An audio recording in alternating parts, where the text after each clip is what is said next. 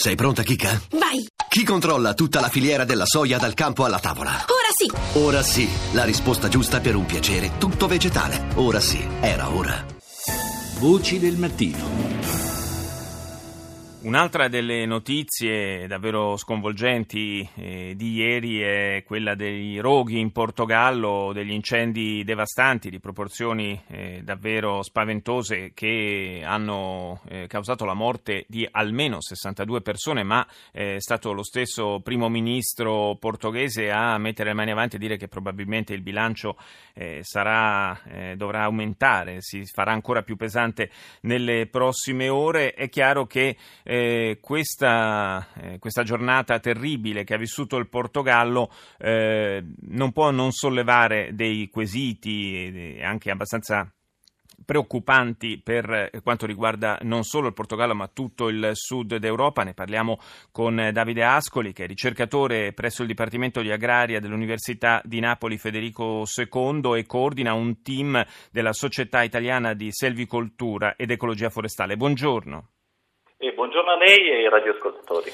Eh, le cause, le cause del, dell'incendio eh, in Portogallo eh, non, sono, non, è stato possibile determinarle con certezza, lo ricordo il fuoco si è propagato nella zona di Pedro Gao Grande eh, però si parla di un fulmine che avrebbe, potrebbe aver innescato questo rogo. Eh, non è inconsueto che dei fulmini cadano su degli alberi, evidentemente quando vanno a colpire delle zone particolarmente secche e in più lì ci si è messo anche il vento, eh, gli effetti sono devastanti. Ora, eh, eh, che cosa, eh, che, cosa, possiamo imparare da quanto è accaduto? Perché il, il processo di, diciamo di, di siccità e di progressiva, si dice addirittura desertificazione, desertificazione colpisce un po' tutta l'Europa del Sud. Sì, eh, quello che stiamo assistendo in Portogallo è una nuova generazione di incendi. Noi stiamo eh, osservando in tutta Europa, ma anche nel mondo, che gli incendi stanno cambiando, stanno cambiando per i cambiamenti climatici e eh, diversi studi ci dicono che eh, in 50 anni la superficie percorsa degli incendi potrà aumentare di circa 1,5 volte. E questo accade in Europa, accade in Portogallo purtroppo e sta accadendo anche in Italia. E poi ci sono altri cambiamenti che invece riguardano eh, i nostri boschi. E I cambiamenti climatici li possiamo affrontare a scala globale, eh, con accordi tipo quello di Parigi. Eh, tuttavia queste politiche hanno effetto solo nel medio periodo certo. sono necessari ancora diversi anni prima di riuscire a rallentare il riscaldamento della Terra. Quindi se vogliamo governare gli incendi nel breve periodo dobbiamo andare all'origine del fenomeno, ovvero dobbiamo agire direttamente sulle foreste e dobbiamo agire per renderle meno infiammabili, più resistenti e resilienti agli incendi e più sicure per chi ci abita. E che cosa, che cosa, si può fare da questo punto di vista?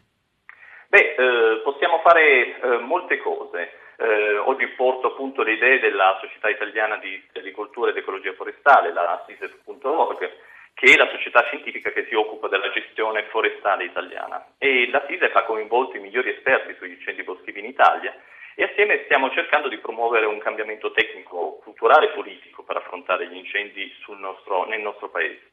E l'idea che vogliamo comunicare è che oggi il fenomeno incendi sta cambiando velocemente. Eh, fenomeni in Portogallo, ma noi li abbiamo assistiti nel 2007 sul Gargano a Peschici, quindi è un allarme che è suonato anche per il nostro paese.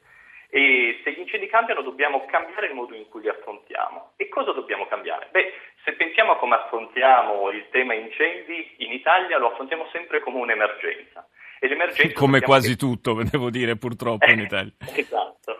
E, e, sappiamo che l'emergenza scatena emozioni, forti emozioni, e le stiamo provando tutti eh, da ieri purtroppo. E tuttavia sappiamo che una risposta emotiva all'emergenza porta a utilizzare le risorse che abbiamo a disposizione in modo poco efficiente ed efficace.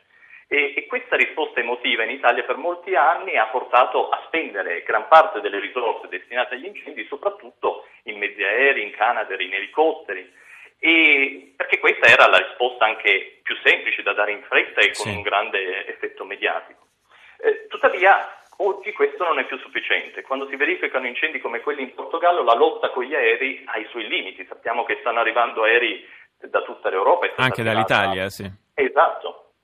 Però non riescono a fermare questi incendi, perché quando questi incendi superano la capacità di estinzione, ovvero emettono talmente tanta energia, non è possibile intervenire con i mezzi aerei. Allora quello che possiamo fare è cambiare il modo in cui governiamo gli incendi e passare da un approccio emergenziale ed emotivo a una strategia pianificata nel tempo, in grado di anticipare gli incendi.